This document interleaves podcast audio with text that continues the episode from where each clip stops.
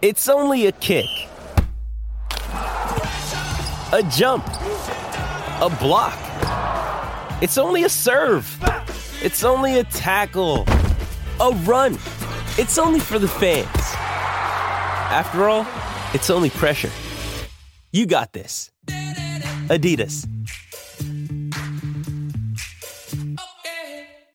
With threats to our nation waiting around every corner, adaptability is more important than ever. When conditions change without notice, quick strategic thinking is crucial. And with obstacles consistently impending, determination is essential in overcoming them. It's this willingness, decisiveness, and resilience that sets Marines apart. With our fighting spirit, we don't just fight battles, we win them. Marines are the constant our nation counts on to fight the unknown. And through adaptable problem solving, we do just that. Learn more at marines.com. Another day is here, and you're ready for it. What to wear? Check. Breakfast, lunch, and dinner? Check. Planning for what's next and how to save for it? That's where Bank of America can help. For your financial to-dos, Bank of America has experts ready to help get you closer to your goals. Get started at one of our local financial centers or 24-7 in our mobile banking app. Find a location near you at bankofamerica.com slash talk to us. What would you like the power to do? Mobile banking requires downloading the app and is only available for select devices. Message and data rates may apply. Bank of America and a member FDIC. Ready to get your glitter on? Then head to Worlds of Fun Grand Carnival from July 23rd through August 7th for a larger than life shimmering celebration. Join the spectacle of color, a dazzling parade of floats, performers, music, and beads that sweeps across the park. And take your taste buds on a world tour while dancing to music after dark. Save over 45% with a Carnival bundle, which includes admission, parking, and three food tastings. Only at worldsoffun.com. Just before we do get going this week, we would like to point you all in the direction of our new partners over at Pitch Football. On the Pitch Football app, you'll be able to make predictions and rate the Everton squad and performances and interact with ourselves as well through the fan time feature. That's where we record our thoughts on the team at the moment, get a video out to you guys, and you can respond and we'll share them through our social channels. It's dead easy and it's free as well. So remember to get your predictions in on the Pitch Football app for the upcoming Everton fixture and download by searching Pitch Football app where you can get all of your latest Everton news. Thanks very much for listening to that message. Here's the rest of your podcast. It is the Blue Room on Radio City Talk. Already disagreements in the studio here before we've even started. Um, it may not surprise anybody to know that it's Dave Downey and Paddy Boyland in bickering already about all sorts. He's a Um, natural antagonist, is what he is.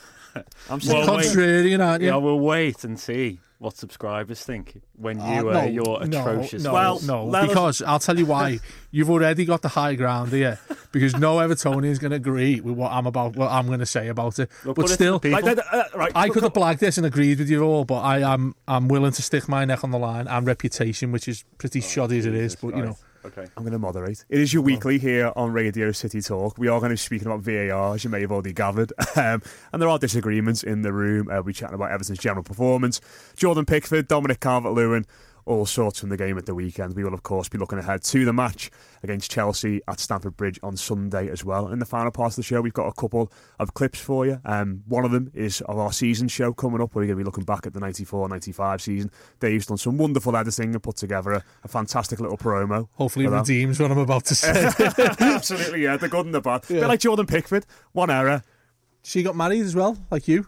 Oh, yeah. Yeah, Did he? yeah, it, uh, it was on. And the only reason I know this again, people will be turning off in their droves is because I caught some of loose women today, and the, the topic the topic was uh, how you, should you ever have a casual wedding because he got married apparently.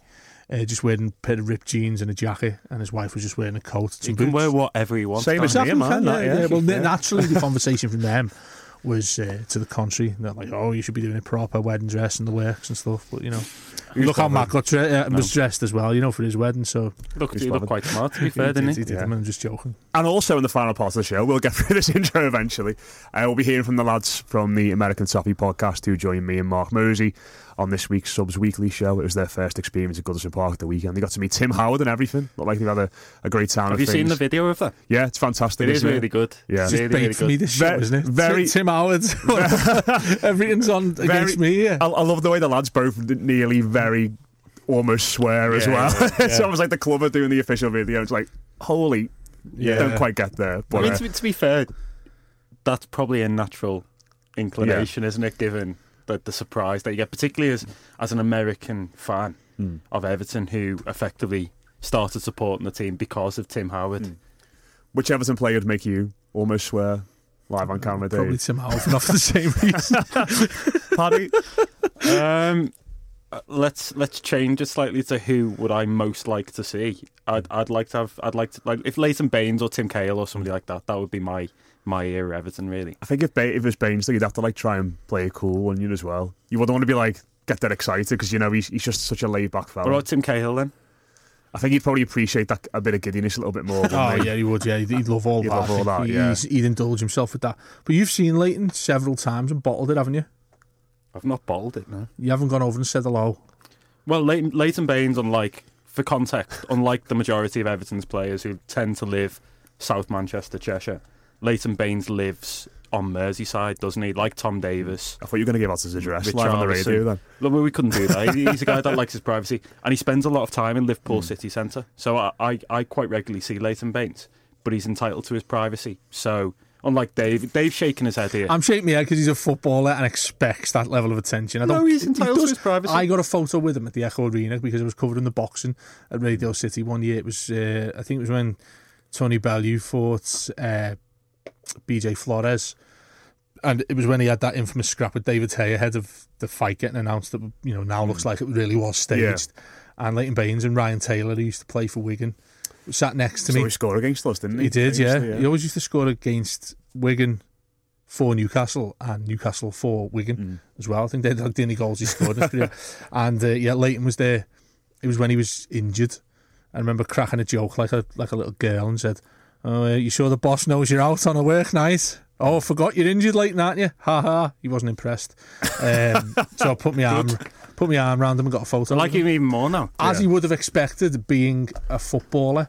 Now that is in a professional environment, so like, I was probably being a little bit unf- unprofessional there because I was working, getting a photo with him, right? And I, I normally hate that sort of thing, but young Patrick here is in a coffee shop, a public place most of the time when he sees him. Surely that's the best time you can go over. He and doesn't- say, he doesn't want "Hi, it, does he?" Can I get a photo? I wouldn't go over in He that doesn't want situation, it. don't Yeah, think. you, Perry is. Uh, uh, well, you're not liars because you're probably both like that because you're both weird. But everyone else, everyone else would go and get a photo with him because he'd expect people to if they recognised him. Let us know. Would you go over to Leighton Baines if you saw him in a coffee shop and ask This, him? this doing is all poll later. informed. This is all informed. As a kid, this sounds ridiculous. As a kid, we were in Chester Zoo when with my mum and dad, and we saw Alec Cleland. Do you remember the, the right back they used? I like, Scottish perm. yeah, basically. Oh. And I was with I was with my dad, and my dad's a big Everton fan. And I was a bit giddy about seeing an Everton player at the time. So we both went up to him and said, Hi Alex, how you doing? And he stopped and he was really chatty and he was quite it was quite clear that he liked the interaction with Everton fans. Most most of the people in Chester Zoo probably wouldn't have known who he was at that Most time. Evertonians would have most, known who he most was. Evertonians probably didn't know who he, didn't want to know him um, or who he was. But I just remember seeing the face of his wife, who was absolutely furious. We just quite clearly we we we kind of stood there and had like a half an hour conversation about all things Everton, and she was furious. I could just see her brooding in the in the corner. So I just thought, you know what, no, it's not not worth it. These guys are entitled to the privacy. I think in this day and age as well, the thing that's more invasive is the fact that people ask for photographs and not autographs. So I think you know it's a little bit easier if you're a pro to just like scribble on a piece of paper or something like that. But everyone But wants it's a so selfie. easy now, isn't it, to, to get Yeah. So, yeah. and, and and I think that's why they sort of probably mind it a little bit more. But yeah, you need to um, get a photo with them, Paddy. Before we um, move on to talk about all manner of other things, which I'm sure you two will continue to disagree on and bicker about, um, he was brilliant, wasn't he, Leighton Baines? Very on good. Sunday. He had, Very, he had a very good. fantastic game. Very good. I think that like like we mentioned on the post match show, I think there's one bit on around 80 minutes where Richarlison picks up the ball on the left flank and looks for that run in his peripheral vision mm. on his outside and expects it to come because ordinarily it'd be Lucas Digne. Yeah. And Baines on 80 is not able to make those same kind of runs, those same lung busting runs. Apart from that, I- I think he was close to faultless in his delivery, in his crossing. Brilliant cross that Richarlison could have scored in the Yeah. first half. Defended very well against some some tricky opponents. And it's quite clear that in like in a one or two game scenario when Lucas Digne is injured, Baines can come in and do a job still for Everton. You'd actually argue that he's he's about as good as anything Everton have got on the other side of the pitch as mm. well. So he's just unlucky that Lucas Digne is there and, and racks up the assists to mm. the extent he does. Thought he was very good. Roll back the years, him and him and Coleman while Coleman was on the pitch Yeah. briefly. I thought they both did well. Start mm. for you on Sunday, Dave, if both left backs are fit. Um, I don't know. I don't know about that. I think you're looking at a game at Goodison. I think against United is easier by comparison to what we're going to face when we go away to Chelsea. You've got their problems. Don't get me wrong, but we're not going to have as much as the ball of the ball. I wouldn't expect as we did against United. So that could be a little bit of a problem. The real thing that I like, just going back to Sunday's game, was where he, and it's not necessarily something he's associated with. I don't think it's sort of last ditch defending. But when he gets back and mm, Bruno Fernandes, Yeah. I think crossed the ball in, and, Ighalo would have a tap in behind him, and it's all stemmed from a break where he was up at the other end of the pitch, involved in Everton's attack, and he, he just you talk about lung busting runs, he just follows Ighalo as as quickly as he possibly can and lunges in and and makes probably a goal saving tackle. Mm. That's the sort of thing that makes him an exceptional professional. Because I think at this stage of his career, many people would have the reservations for any player at this stage of the career to come into a team uh, and and put on a show like he did. Because what he must have played less than ten games in the last two years, probably, Oh, absolutely, yeah. and and he's still able to perform at that highest level. He's a, he's a consummate professional, and dare I say it, and I don't use this term lightly, as many people know have listened to us. He, he's a genuine Everton legend, Leighton Baines. Yeah. Yeah, I would agree with that. Actually, I think he's. I mean, in my time supporting the club, he's probably the best footballer I've seen at Everton. You can talk about Romelu Lukaku's goals and a young Wayne Rooney, all those kinds of players. Even Richarlison now probably starts to come into the hmm. equation. Tim Cahill, Mikel Arteta. I think for consistency over an extended period of time, and how much he rose in his field. At one point, he was probably the best attacking left back in Europe. Wanted by Bayern, wanted Yeah. by Manchester United. Probably could have moved. In all honesty, this place Ashley Cole with England. I think he's the best hmm. player I've seen in 28 years watching Everton. That said, I still think Lucas Digne comes straight back in. Yeah. I think, I, I think you don't, do you? a lot of that depends, I think, for me, on whether it's been decided he's going at the end of the season. I think if, if, if the club are looking at this saying that Baines is going to stay for another year, which I suppose we don't know if it's going to happen or not yet, I think he could say, well, he's, he's going to be here for the, the you know the medium term at least, then why not keep him in the team? But if it's sort of been set up behind the scenes, this is going to be like Leighton Baines' last year, then Lucas Digne should probably come back in because he is ultimately the long term in that position, and Ancelotti should be looking at him as much as possible with a view to next season because you know ultimately we are we are mid-table at the moment, aren't we? And, and, you know, there's not, there's not huge amounts to play for. But I'll save the, the VAR chat for the second part of the show because we, we've gone on a, a bit there. But um, just just overall, Dave. Obviously, you know, Paddy was on post match. You weren't. Performance of the team in general. What did you make of it the weekend? I think I've, I've been thinking about this a bit before coming in today, and what what I, liked about it was that it felt after that United equaliser that all the, the conditions were there for Everton to let this game slip away a little bit. It felt as though United had good matches all over the pitch for some of our players. You know, the midfield were, were bossing the game for, for long spells. They had pace at, up front in, in Greenwood and Martial. And I just felt after that goal in the ground that this is going to be a tough one for us to, to get anything from. And I think the way in which they steadied themselves in the second half, not by making any sort of drastic changes in regards to personnel at half time, but by just playing a little bit better, being a little bit bolder, being a little bit more aggressive in, in the pressing. I think that was probably the most encouraging thing about the, the overall performance for me when you reflect on it. Yeah, I think that that is encouraging. I think under most of the other managers that we've had in previous years, um, that would have been a game that we lost probably quite comfortably. I felt United were the better team in general. I have to be honest. Um, although I do think we probably deserve the point we come away with at the end. I know VAR controversy notwithstanding, which we'll get into, but You thought United were the better team? yeah, I don't think, I, I think a draw is probably about fair. I, I, I thought the, and I, I might well come from that sense of what you're talking about, Matt, and, and stem from that that feeling of this is sort of teetering on the edge of we've seen this script before where Everton have took the lead in a game, being pegged back, and then yes, we'll take the initiative because we're the home side, but they're still really good on the break.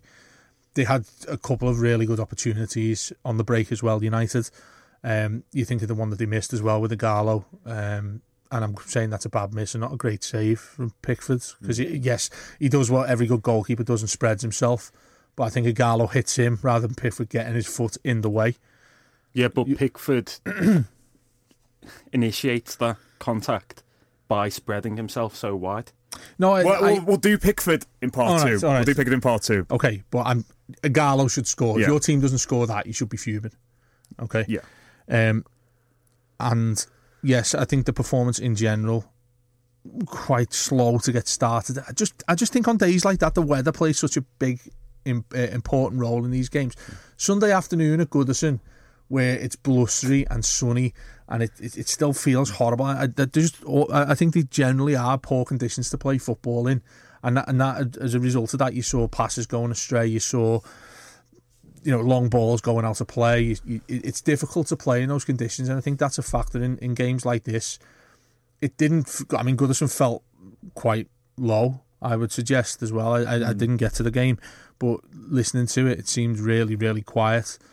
It, it felt a little bit like that infamous Leicester on New Year's Day atmosphere um, when we lost one 0 last year. I think it was. Um, it felt like the crowd just weren't really too up for this one um, because maybe because of the conditions, maybe because it's early, an early kick-off on a Sunday. Um, but yeah, by and large, I think we really did improve in the second half. I felt that if there was a team that was, was going to win it in large portions of it, it probably would have been us because United's best opportunities come on the counter. We had to stay in spells of the ball. Thought when Bernard come on as well, he gives hmm. us that little bit extra. Obviously, provides the the really good ball to Richarlison for the con- controversy that follows yeah, I mean, Moise Kean comes on as well as a, as a really good little cameo appearance. He's running around like a headless chicken trying to retrieve the ball. And yes, I, I, ov- overall, I agree with what you're saying, Matt. I think that that performance is something that you would not necessarily have expected from an Everton, Everton team of old or an Everton team of earlier this season, really. So credit to them for that and getting the points out of the game. I think in the in the first half, Manchester United were the better team without creating a whole heap of chances. I, I, I mean, the, the goal comes from a, a mistake playing out from the back. Um, Manchester United's goal, of, of Yeah. course, comes from a mistake playing out from the back. Goalkeeper should probably do better with that as well. Can't think of many other chances in that first half beyond a, a few kind of Matic tentative. hit the bar, didn't he? Well, Yeah. he, I mean, from range, but if if you're quantifying how good an opportunity that was, I'd say it wasn't that great in relation to say Richarlison's chance, that kind of stuff. Everton end the game with a higher xG, a considerably higher xG, over a 0.5 of a goal, I think, according to to some metrics. Um, while United were the better side in the first half, without landing any kind of knockout blow, probably deservedly went in level. I think Everton deserved at least a point, probably more on the balance of the second half. They were much improved after the break and slowly got, got to grips with the personnel changes. I mentioned it on the on on the um, on the weekend podcast. They they effectively changed the whole midfield, and it takes time to adapt to that. It's there are new combinations there. People haven't played together for a long period of time.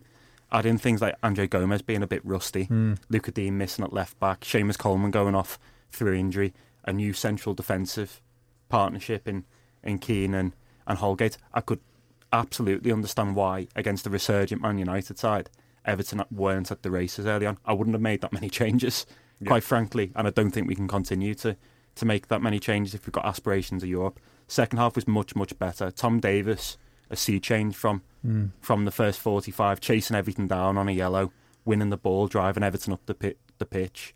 Bernard's cameo was really good. I think we should see him starting more. Yeah. If if we're honest, very very unlucky to to drop out after the Crystal Palace game, and then you look at the final throws of the game.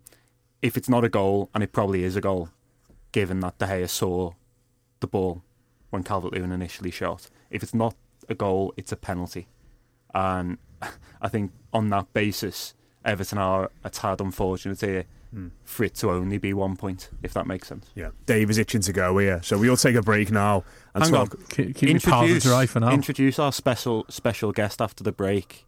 Sky Sports and PG MOL's Dermot Gallagher. because that's who Dave's going to turn into. There we go. After the break, we'll hear from Paddy again and Dermot on that controversial VAR decision. Uh, it is the Blue Room here on Radio City Talk.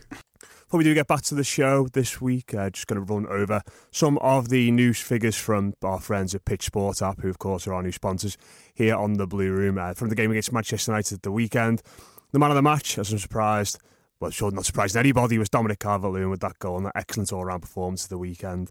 Um, he had a fantastic game. Other numbers, uh, the team selection for Carlo Ancelotti, five changes, of course, caught a few by surprise, maybe Yerry Mina coming in. That was rated as 7.6 by the Evertonians over on Pitch Sport. Carlo Ancelotti himself during the game, 7.3, maybe a little bit higher, a 4 for his menacing stride onto the field and subsequent red card at the weekend. The atmosphere at Goodison Park was rated at 7.2. And the referee, Chris Kavanagh, had a bit of a nightmare on the day, didn't he? He's down at 6. Um, be sure to get over to the Pitch Sport app of the weekend for the Chelsea game if you want to have your say on all those categories on the Everton team. Select your 11 as well for that game. Uh, it's Pitch Sport app. And we will get back to the show now. We are back on Radio City Talk. It's the Blue Room, uh, Paddy and Dermot. Dermot. In the studio.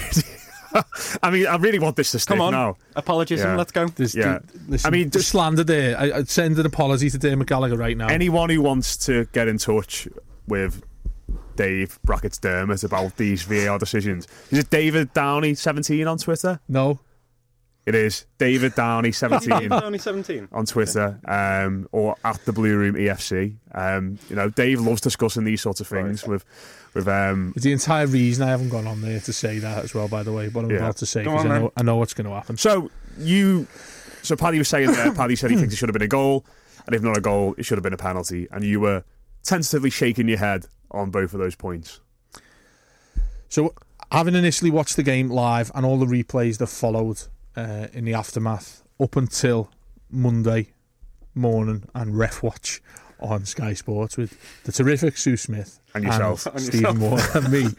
Yeah, I was completely in your camp, and I'm pretty sure 99.9% of every Evertonian uh, I would agree with, having seen the game and what, what happened. I said previously on Radio City Talk with Steve Hothersall on Monday that Everton pretty much denied three ample opportunities to win that game 2 1 in the 30 second spell that we saw Gylfi's chance, an apparent penalty, and the ridiculous offside decision.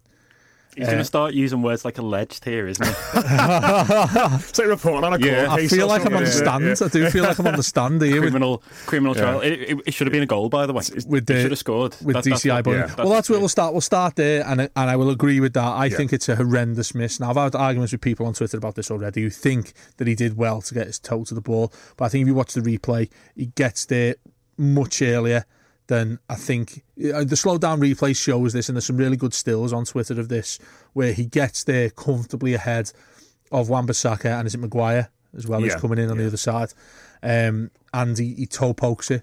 Um, hopelessly. Where mean, you know, maybe if Gylfi Sigurdsson's playing a little bit better, he goes with the outside of his foot and puts it to that right hand side, or he opens up his body and goes to the other corner as well. That I will agree with. I think he should have scored there. Where it gets contentious for me is every single replay I'd seen up until Monday morning said to me, "Yeah, Stonewall penalty, Stonewall penalty."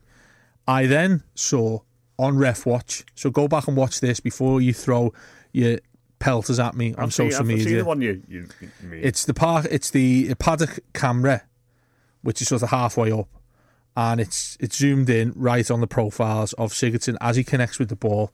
Wan-Bissaka coming in from that far side as it looks there with the camera, and Harry Maguire, who stood there and sort of leaves a trailing leg in.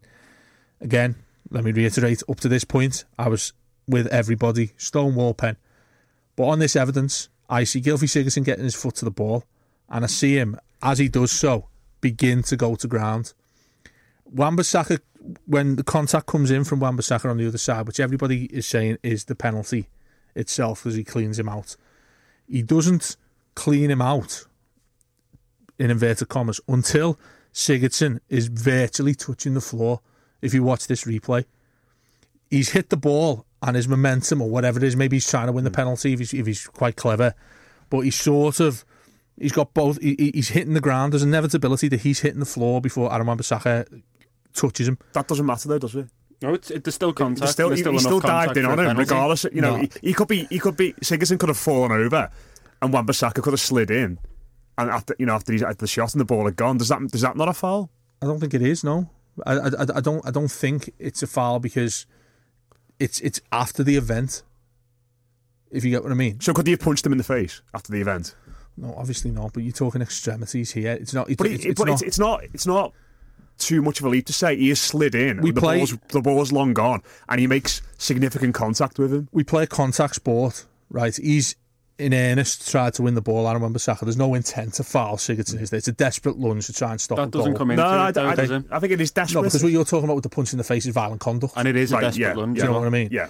He's lunging in to stop the, the ball. But what I'm saying is, I think Gylfi Sigurdsson is down on the floor before that tackle comes in, and I don't necessarily think it's a foul. That's my take on it because it, it looks to me when I see both of his feet, both of his knees have gone before Wan-Bissaka's even arrived. He toes it because what happens is, and, I, and I've watched it so many times, he's expecting the contact. That's probably why he toe pokes it. He's expecting that crunch to come in and hit him. It doesn't happen until after, well after he's hit the ball and when he's already started going to ground. It's like you see it so often when I think Raheem Sterling does it a lot for City, where he'll knock the ball past the defender, go to, to go to reach it to cross it in or to pull it back or whatever it is. The defender's made the challenge, but he's already on his way down before the defenders hit him. Hmm. I don't think that's necessarily a penalty. I just want to say it, that really. he, he was he was really I'm careful. desperate to eh, find this angle, right? Because the only t- the, the time I saw I've seen it, the one you mean. I was in work and I've only seen it a couple of times when they replayed it, and unfortunately on Sky Go and Catch Up, Ref Watch isn't on there. Oh, got it.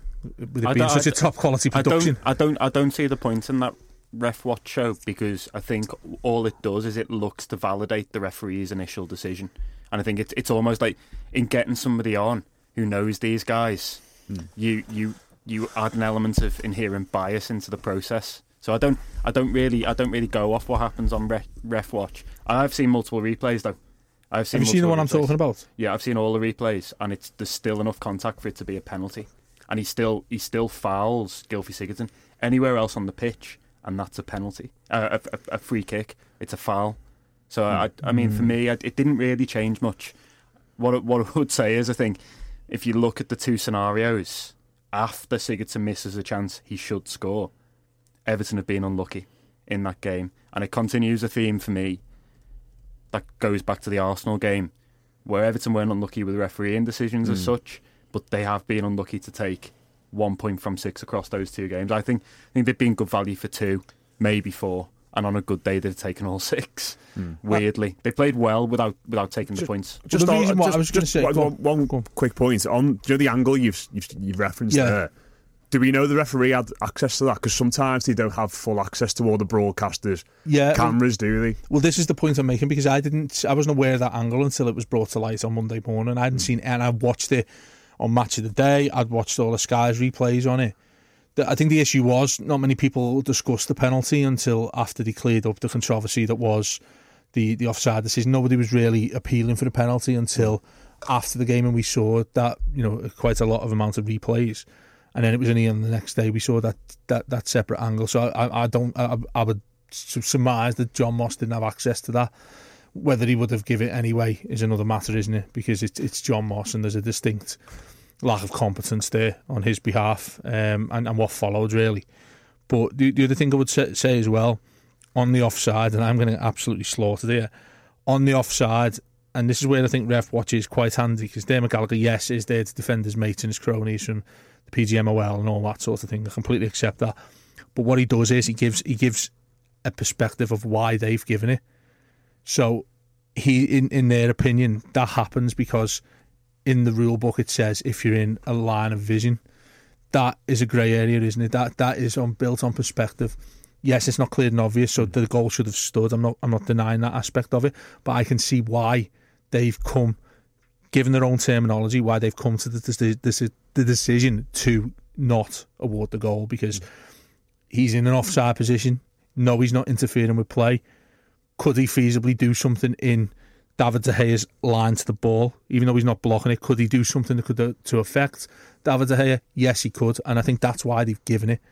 It's it's a perfectly valid goal for me, but I'm just trying to come up with a reason why they would suggest it's not a goal. You're penalising the irony. The huge irony here is you're penalising a player who I believe is being fouled, and he's in that position because he is being fouled. And no, you can slow it down as much as you want, but time time does not actually move in those really ultra slow, slowed Yeah. down segments. There, there's a split second decision there. Can he get off the pitch? Is he able to move? If he'd actually got up as Dominic Calvert-Lewin was taking the shot and it being deflected, he would have interfered with play because he'd have touched the ball. Hmm. It- it- I mean, it's I suppose if he stands up, he is in the goalkeeper's line of sight, Well, then, isn't he? well, how how what we're saying? My my interpretation of the rules is that you effectively have to have a tangible impact on the goalkeeper's decision making Hmm. or on the, the the deviation of the ball. It doesn't impact on the deviation of the ball because he doesn't touch the ball. So there's the first thing cleared up. The second is that De Gea moves to the right. He's he's decided he can see where Calvert Lewin is shooting because Calvert Lewin aims for the far corner at the Gwladys Street. He takes two steps, and that's what's fatal for him because it's the deflection that carries it and wrong foot wrong foots him, hmm. puts it in the other corner. So I mean, in which part of that process has Gylfi Sigurdsson influenced? Yeah, I, I mean, I, I, I, I'm I'm sort of of the opinion that it, it's harsh to disallow it, but you know, I can see why. But if you get if you I you've given the goal, But that does that matter? Is is the it's meant to be clear and obvious. Yeah. And days later we're speaking about but it, it's I think we've seen haven't, we've seen we've, seen haven't we this season that that's that's not the case. You know, you go back to Michael Keane against that was Brighton. that, that was the that was the reason given for not awarding the penalty. By the way, yeah, yeah. that it wasn't clear and obvious. So how can how can it apply to But that's that's what I'm saying. They, they, pick, they pick and choose these moments. they? so They- it's, they- they so what we're saying is then it, the, the the whole interpretation of those two events is fundamentally flawed because they've not been judged in the correct way. Absolutely, and that's that for me is one of the, the big issues with VAR. So that undermines any arguments as to as, as to whether it was a penalty or not. Hmm. yeah. But him, him getting out the way as well as an issue. is I've seen people go in on him for that, and I think it's extremely harsh. But I will say I did find it quite funny that you look how quick he gets up off the floor to celebrate the goal. he did that after he fell over or was But do, fouled, do you not understand what I mean? If he if he stands up there, mm. he is right in front of De Gea, then, isn't he? Yeah. I suppose by sitting down, he minimises he minimalises. I don't know what the right word is there. Minimises his role and his sort of surface area in regards to the, De Gea site. If he just stands up right in front of Yeah. him, you know, he can't see then, can he? He can't. See. He's probably having to look around the player to see. How often do you walk and look at the floor?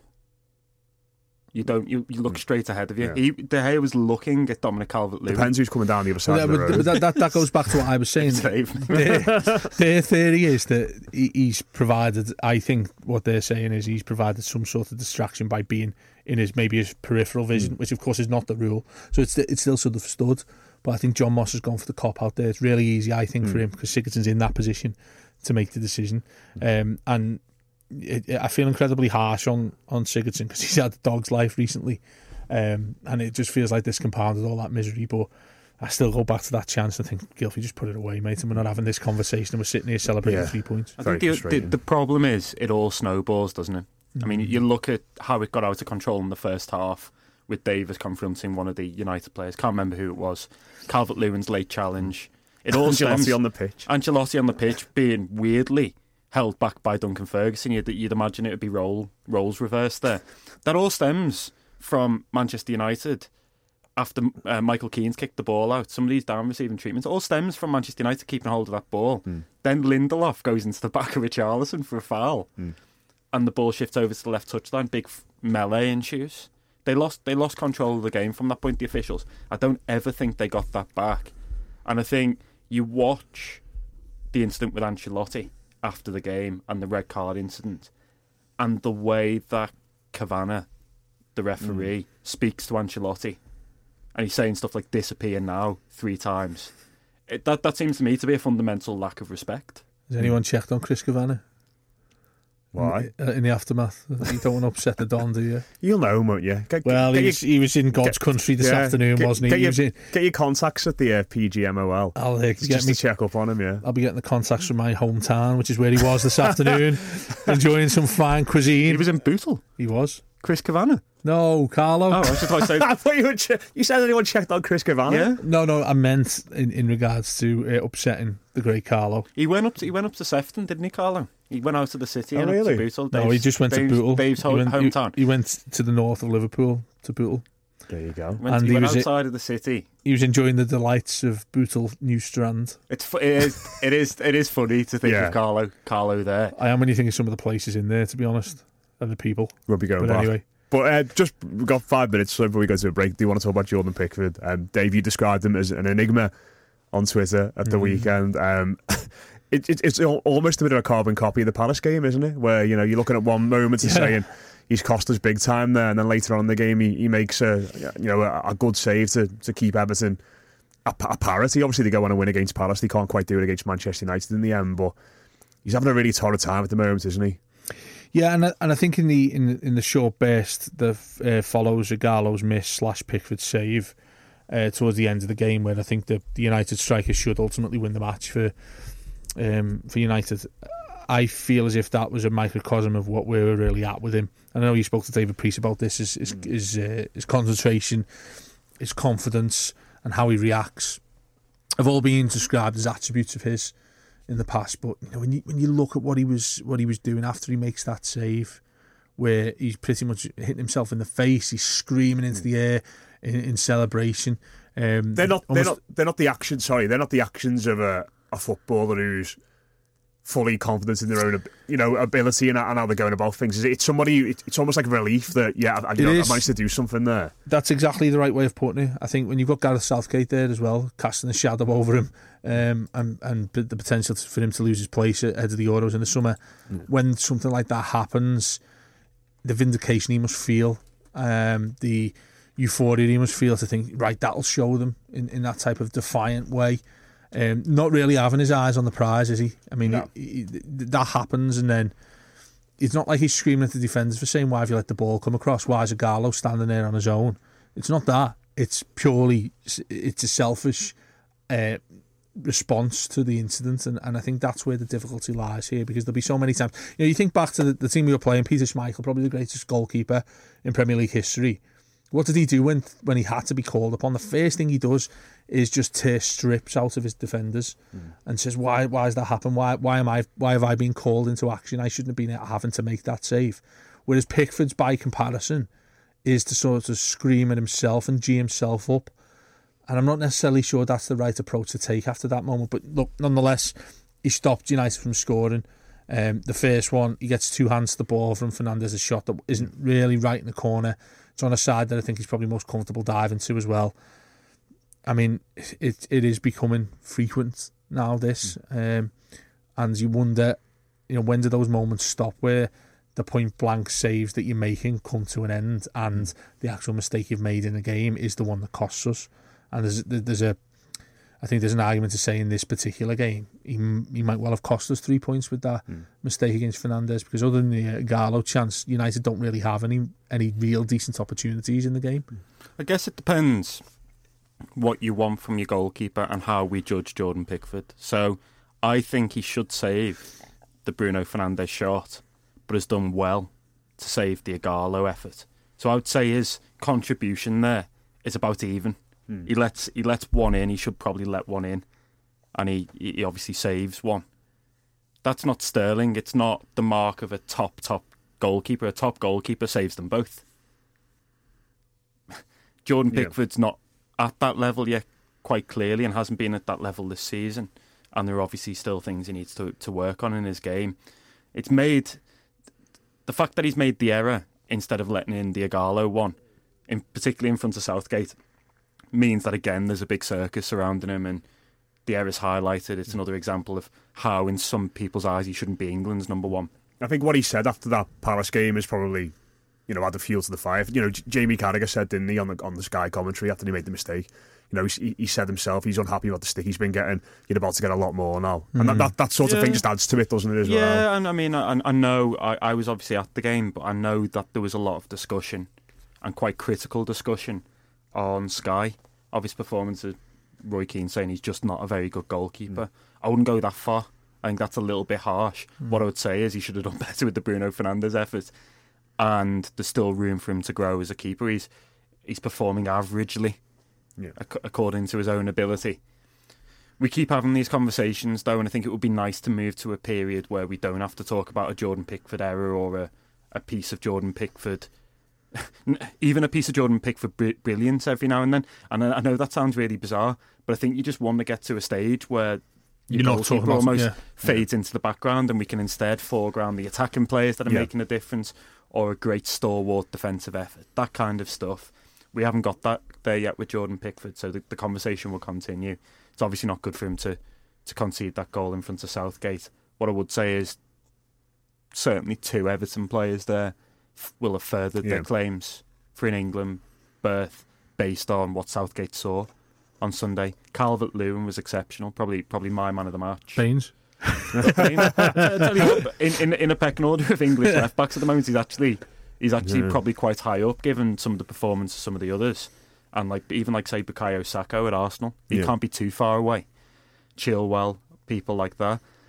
Calvert Lewin, fantastic, immense, led the line superbly, lovely touches, brought others into the game, scored his goal in, in very unusual circumstances, and Mason Holgate probably established himself as Everton's number one centre back now Hmm.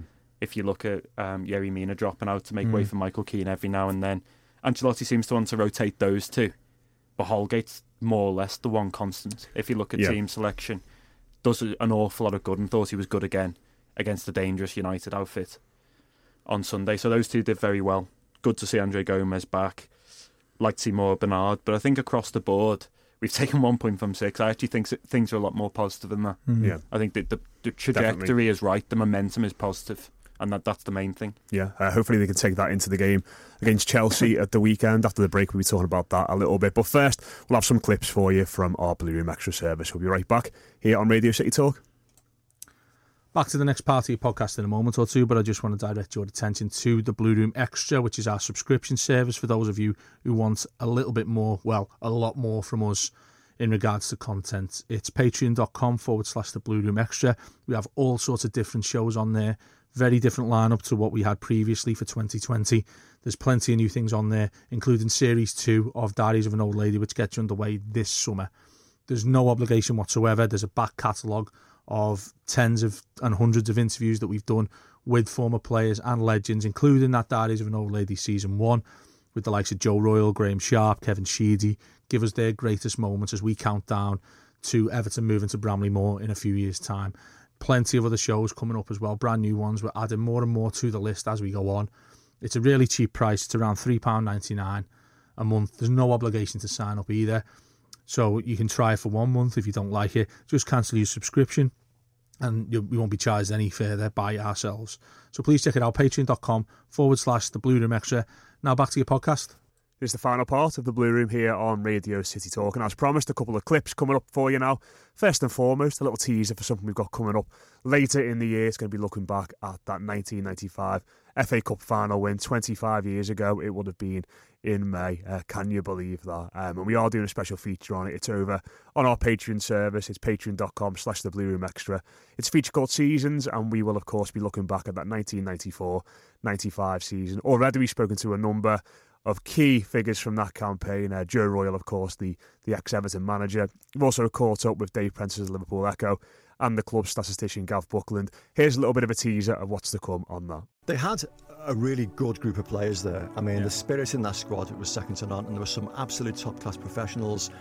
But they didn't believe in what Mike Walker was doing. Eamon Holmes was taking the Mickey out of us on prime time telly, saying, you know, what's the difference between a triangle and Everton? The triangle's got three points. So, oh, they're joking about that. Yeah. If Eamon Holmes has taken the Mickey out of you on prime time telly, you know there's, uh, you know there's problems. Because there wasn't a lot being offered. I think Ron Atkinson was being mentioned, and he was in like he had he'd just been given the vote of confidence at Aston Villa. You know, Howard was mentioned again. Joe was undoubtedly the best appointment the club could have made at the time. You know. people didn't like playing against us. There were T-shirts with dogs, um, you know, frothing, frothing at the jaw on them, and uh, and the fans took it up. Ball goes up, it's there! It's Duncan Ferguson who scored his first goal for Everton, and he scored it in the Derby game. After that Bristol City away game, I genuinely thought, wow, this could be our year because we got battered. Neville had a blinder. You just had a sense, I thought, that the pressure was off in cup ties, and so that helped them. Unsworth, a better one this time. Swings it up towards Ferguson, not to ball down. Chance maybe. Watson heads it forward. Great save. No, it's in. And Dave Watson has put Everton in front. I thought that after Newcastle, one or two were starting to think about Wembley. Here's Daniel Amokachi. He scored! Avakachi for Everton. The Nigerian has sent Everton to Wembley now. We were outstanding in the semi-final, at um, at Leeds against Tottenham, and, and I, being an Everton fan, would say that was one of the most outstanding performances I've seen from a, an Everton side. You know, we were that good on the day. Limpar going forward. Jackson's made a great run down the right. Jackson inside the area. Jackson onto his left foot. Great chance for Everton. Oh, he hits the bar. Still a chance. It's into the goal. Everton have scored, and Paul Rideout has scored it. Unbelievable. They caught Manchester United cold. My biggest thing, the 94-95 season was staying up, and I, I would rate that above winning at Wembley. I always said Wembley was for the fans, and, and it was, and, it, and it, it still is. Yeah, that is coming up later this year here on the Blue Room. Uh, and now coming up as promised as well, we spoke to the lads from the American Toffee podcast all about their experience at Goodison Park. Here's what Alex and James have to say on our Subscribers Weekly podcast over on Patreon. What we've been telling people is we came because we just wanted to watch Everton play live. Yeah. That's it. Right, we just reached out um, to fan engagement to help us secure tickets because we heard that it's kind of difficult to get tickets. Yeah. Um, and so to see all of it manifest this, and then um, everyone like yourself showing us a lot of love when we came and, and inviting us to record and talk and, and meet up, that's been, uh, unspe- I mean, it's just, it's amazing. So it's been amazing. For, for anyone who's, who's not aware of you guys, I think it's it's great that you know I was listening to the podcast you did with, with Liverpool Echo in the week and sort of it was really fascinating hearing the backstory of it and I saw her on Twitter last week that you guys haven't never actually met until uh, about a week ago, which is insane, isn't it? Yeah, so we've been doing it remotely. Obviously, you know, in the U.S., Everton fans are uh, there's there's plenty of them, but it's a, such a big country that we're pretty spread out. So I'm in Maine, which is an extremely rural state. Didn't have really any Everton fans around me, and even most people don't even know about the Premier League or European football Yeah, in yeah. general. It's all American sports, and so. Uh, I saw Alex was doing the podcast and reached out to him, and he's in Virginia, so about a thousand miles away. But yeah, I joined up, and we've been doing it through the internet ever since for a year and a half. And we met uh, Thursday morning at 5 a.m. in the Dublin airport. Were you worried that you weren't going to like each other in real life? No, I mean, see, everyone. Imagine explaining to fam, uh, family and friends Yeah. that you were meeting for the first time uh, in Europe, right, for a two week two week, for a two week trip. But uh, you know, I mean, we've worked together on the on the show for six eight hours a week, right? So you know, we have a good relationship already, and it's been cool. Yeah, we talk almost every day, and it, honestly, that part was the, the least of our worries coming over. You know, the logistics of everything were a Mm. lot more stressful. I knew everything would be fine once we got over here. We'd get along great. Yeah, it's amazing how a, a football club can sort of do that, isn't it? Where, you know, we, we've had it with people like Rob Veer, who's come on our podcast, and, you know, there's people you meet on Twitter and you sort of feel like you know them already and you give them sort of more of a benefit of the doubt than you would if they weren't an Everton. you sort of, you sort of like, oh, yeah, th- they're definitely going to be sound because they're blue. Yeah, no, and it's not just a football club, right? It is just I think it's Everton specifically. Hmm. The you know that the second someone tells you, and even walking around the city, we've met countless people, and they ask what brings you to the city, and we say Everton, and they're de- definitely taken aback by it. They're a little surprised. Everton, are you sure? Are you sure? We went on the Beatles tour today, and and the um, the tour guide asked, you know, oh, what brings you to the city? Where are you from? And we said, you know, we're here for Everton. He said. He, uh, he was just so surprised, and, and Mm. but once everyone, you know, we tell them about everything, and, and they're you know very receptive and very welcoming and friendly, and Mm. it's been the, the Scouse hospitality is uh, hasn't been overhyped at all. It's been incredible. O- Obviously, you know, you- you've spoken already on Twitter and, you know, like I said, other podcasts about Goodison Park, and obviously you both loved it. I think one of the, the things that, that we speak about when people go to Goodison for the first time is that I, I always use the term it's a bit of an assault on the senses in regards to what you see, what you smell, what you hear, all those sorts of things. It'd just be interested to, to you know to you know come to you first, Alex, on this one. What when you got there on the match day in particular, what was it that immediately came came to the forefront of your mind? Was there anything in particular what you smelt or you saw or you thought, wow, this is not what I expected, or it sort of caught you by surprise a little bit? Well, I think just walking up, walking on Goodison Road, right, and, and up to uh, up to Goodison Park was really cool to see a bunch of people that even just liked the same club that I do, right? Yeah. Because I you never see it, you never see it in the states. Um, and so, you know, we walked into Goodison Park, and I was I was kind of explaining to him, you everyone talks about how it's like a bear pit, right? You know, the the seats are very close to the pitch and it makes it a very hostile environment for away teams and that sort of thing. When you watch it on TV, and I actually mean this in a very positive way, it looks a lot larger, right? Like hmm. because you've got the cameras way up high, right? And and as you know, like you take a picture, things look much further Sure. away than they do. So when you come in, it feels so much closer, and I, I really got that. You know, I got that vibe immediately, and then Um, I think the best part was hearing the Gwladys Street sing. So uh, the main the main stand not necessarily as much, but we still joined in plenty Did you, get, ourselves. did you get told to sit down? That's a, that's a classic Goodison Park experience. tap, thankfully a not, tap on no. the shoulder, sit down, lads, and pay for almost, the seat. Yeah. almost. You could tell. Uh, luckily, we, I mean, we were fairly close to the back, so not too many people telling us to sit down. But um, yeah, like he said, just seeing it in the flesh, pictures don't do it justice. It's just breathtaking, and um, the match day experience. You know, we come, we got there a few hours before match day. We went uh, upstairs at St. Luke's Church to see the Mm. the Heritage Society, all the setup that they have up there, which was really cool. All the history, of course, is one of the main attractions at Everton. Unfortunately, no recent trophies, of course, but and then um, we we went into the I went into the ground. We met with fan engagement, and of course, I'm sure most people by now have seen the video where we met Tim Howard. Uh, so very sneaky on on fan engagement's part. So they told us they wanted us in for a pitch side interview, and so we're we're talking to the camera, and then of course Tim comes up behind us, and we're just oh, unbelievable. Yeah. So.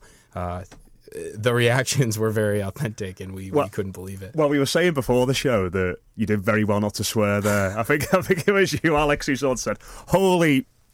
Yeah, and, so- then, and, and it, it looked like oh he, he- he's caught it just at the right time. then he stopped himself from to swearing on Everton's cameras, but it Yeah, wasn't the case. Yeah, no, no, no. I, I didn't stop myself. Uh, I, I did say it, and I had to kind of double take to the cameraman and say, "Hey, I hope you can edit that out." Um, I'm actually surprised that part even made it in, but I guess you know if I didn't say if they if Tim Howard just walks up and taps me on the shoulder and, and they just have me muted and I say nothing, then that looks even weirder. So Yeah. they kind of had to roll with it. But genuine reaction. I mean, I, I didn't know what else to say. It was a huge surprise. So. Uh, was it a coincidence that Tim was over the same weekend as you guys? It was a coincidence, and what had happened was we had done the the Saturday we had gone on the Legends tour, which was Mm. at two p.m. to four, which at the same time Tim was down at Everton too, Mm. and so we had reached out to Christine and fan engagement and asked, "Is there a possibility that we could get from Goodison down to Everton two to maybe see him?" And she emails back and says, "Unfortunately, I don't think the timing's going to work Ah. out. Maybe we can make something else happen." And that was the last we heard of it until he's tapping us on the shoulder the next day. And so we, we were hoping we'd meet him at some point, didn't know when it would be, and that was a very special moment for us. Just just one thing you were both speaking about there, which I think is, is really interesting. I think a lot of supporters sort of come over for the day and, and for the game and that sort of thing, but it, it feels like both of you have really bought into the, the fabric of the football club as well and, and the history. You know, I, I don't know what you you know what other sports you follow in the states and that, that sort of thing as well. But is that the same for, for all your teams you support? Did you really get, get involved in that, or is, is Everton sort of you know c- captured your attention a little bit more in that sense? Everton has this might be a surprise, but it is. It, I am far more engaged with Everton than any other teams, right? So uh, I follow the Seattle Sounders in MLS. I follow like the Pittsburgh Steelers in the NFL, right? But uh, you only have so much time and energy to follow different different teams, and so I'll you know I'll tune into different games or matches. But in terms of you know reading articles, listening to podcasts, watching videos, uh, it's pretty much only reserved for Everton because I generally speaking can't get enough. So yeah. Same. Yeah, same way. I mean, I'm also a New England Patriots fan in American football. I know, I know, I know, studio, I yeah. know. Everyone I tell shakes their head, but I mean, I'm from Maine, which is in New England, so I'm not. You know, it, it makes sense geographically. Not a glory hunter No, in that no. It's no. been, I've been very fortunate that just you know since I've been seven years old, they've been the dominant force in Mm. the NFL. But with the with the current situation with Tom Brady, I don't know how many of your listeners follow. Who knows how much longer that will go? But Everton specifically, no. I, I think what's really unique about English football in general is the expansive history and how closely it ties into the culture and the just the nature of the fact that you are the clubs are generally so local, mm-hmm. bar maybe five or six, and it's incredible just the the loyalty, the passion, and the way in which it's tied both you know economically, politically throughout the history of the country hmm. is an extremely facet. It's fascinating, frankly, and it's it's very different from American sports in that regard. I think. Yeah, it was really interesting to speak to the lads about that, like I said earlier on patreon.com slash the Blue Room Extra if you want to hear a little bit more from us. Very quickly, last five minutes, lads. Chelsea, Stamford Bridge at the weekend, looking to win there for the first time since 1994. And Carlo Ancelotti may or may not be on the sidelines. Paddy, uh, what did you what did you make of that at the end of the game? First and foremost, you know we said earlier on it's probably a bit harsh, but uh, I love this little wave as he as he trudged off as well towards the end. The funny, the funny thing is, I think we've all got the impression of Ancelotti is this kind of sedate, gentlemanly figure, and I've already seen two or three occasions where he's been riled by various things that people have done in in relation to him. This was just a further example, and there was a lot of anger, there was a lot of bile in the terraces, and I think that kind of permeated onto the pitch for the final minutes of the game. Ancelotti himself uh, obviously got worked up. But you watch the incident back, and like I said, I do think Peter Cavan. Uh, Peter Chris Kavanagh. Peter Cavanagh's a pub in Liverpool, which says everything about Yeah, my yeah. subconscious there. Um, Chris Kavanagh, he um, I can't believe I said that. Chris Kavanagh, I, I think he's, he's he's quite rude and he lacks a little bit of respect in the way he deals with Ancelotti. And it's just whether you deem Ancelotti saying something along the lines of "No, I'm not moving. I want an explanation" is being enough to warrant that kind of sanction. I personally don't think it is. I don't think it is. I think a little bit more forcefully and a little bit more politely at the same time, they could have got to a situation where they toned down the atmosphere inside Goodison by just saying to Ancelotti, "Look, if you do that again, I am going to have to send you off." Yeah. And it didn't seem there was like that interim stage there. So I know, I know Everton think that he's being harshly treated. It's whether they appeal because if they appeal and it's deemed to be frivolous, then obviously they've got until Thursday to appeal. But if they appeal and it's deemed to be frivolous, there's the potential for a further sanction. I would actually fight this. I think I think it's worth highlighting certain hmm. things that took place in that game and effectively saying, look, we can't always be everyone's patsies here. We can't always take take the decision on the chin because we're an easy target. At times we need we do need to highlight if a referee's shown a bit of a lack of respect, if a decision's not gone against us, and be a, a little bit more vehement in that. Everton need to weigh up whether it's worth that risk, whether they can stomach a situation where they challenge it and there's a potential for a further game. Because then, they, I mean, some people say that's not worth it. I'd, I'd still probably fight it, but they've got a decision to make. I don't know what you guys think. I think with uh, Peter Kavanagh, um, Lovely pub, by the way. you, you have Great to if you if you're him, and I guess in in in the face of one of the legends of the game, remonstrating with you. Maybe he's in the heat of the moment as well when he's pulled that red card out. But I think an experienced referee, and I'd like to think a lot of them, maybe would have taken into context the idea of why he was so um, not forceful, but why he was so het up about the whole thing. Um, that's what you do if you're refereeing that situation. You think, well, you know, that's understandable, Hmm. and also it wasn't his decision either. He was taken out of his hands because, just quickly to refer back to the incident itself, Kavanagh actually goes to give the goal. I think he goes over Yeah, to his yeah. linesman to ask if he thinks Sigurdsson's touched the ball. It's only when that decision's made that John Moss intervenes via the, the VAR system. Um, so yeah, I mean, it feels like a storm in a teacup in that regard. If you're the ref, and I think there's a better way of handling it than giving him a red card because look, he's not exactly. You know, Fred pushed him in the game and didn't get anything from it. He's not physical with it. He's not intimidating. He's asking questions. The only reason when he he then perhaps gets a little bit more flustered is when they just completely blank him. So I, I think it's harsh. I think it probably is worth appealing, and um, you know maybe the, the the cynic in me perhaps thinks, well, maybe you get Big Dunc on the touchline for the derby, and Carlo can just sit up in the um, director's box giving him instructions. But this is the first time a Premier League man has Yeah. been sent off, isn't it? Yeah, it is. Yeah. Under, Red card. under, under the new rule, Yeah. obviously Premier League manager's been sent off Issued a red card. Yeah, the, Yeah. The, under that rule. The the other thing is, and I, I wonder if there's like a middle ground here, where actually what happens is Everton accept the charge, but he hasn't got a touchline Yeah, ban, yeah. and there's some kind of token fine, and do you know what I mean? Like Meet almost middle. effectively like accommodation Yeah. can become two, which would probably be in everyone's best interest because it means nobody really loses face. Yeah. Um, we've got 30 seconds left to talk about the Chelsea game. How's it going to go, Dave? Uh, I think we'll get a draw. I think Chelsea are in a quite a vulnerable position right now. Uh, I think we go there still with a, a great deal of momentum, even though we haven't got the, the rub of the green the past, past two weeks. We've only lost two in what, 13, is it? Something like that. So I, I think we'll take a point, but I, it feels to me we have to win that game. We have to take four from the next two, I think, to cement our uh, contention for Europe. Yeah, I think a dr- draw's probably, if you're going to want to sit on a fence, it's probably the result I'd go for. You wouldn't be surprised if anything happens in this, would you? Yeah. Beyond like a thump thumping Chelsea win or a thump thumping Everton win. Uh, all results, it's a cliche, but all results seem to be in play. It's how the two teams play on the day. What I do know is Everton have got more than enough firepower up front and enough creativity in the ranks in certain areas to trouble Chelsea. I guess it's how well that midfield holds up and how the cen- central defensive partnership, how Pickford deals with playing in another big stadium in front of the glare of England supporters. All those intangibles that you can't really figure. But I don't think Chelsea are the same Chelsea as they were at the start of the campaign. And I hmm. don't think they, sh- they should go there with any kind of Everton. Yeah. Should go there with any kind of fear. We see our old mate Kurt as well Forgot all about him. And I Ross. knew everything that's gone on. There. yeah, Ross is going to be there as well. Doubt he'll play, but Yeah, we'll see. Get a We'll warm reception from the Uh, away end. Absolutely. Uh, we have run out of time. Uh, thanks very much to everyone who's on this show this week, Cast of Thousands. That's been your weekly show on the Blue Room here on Radio City Talk.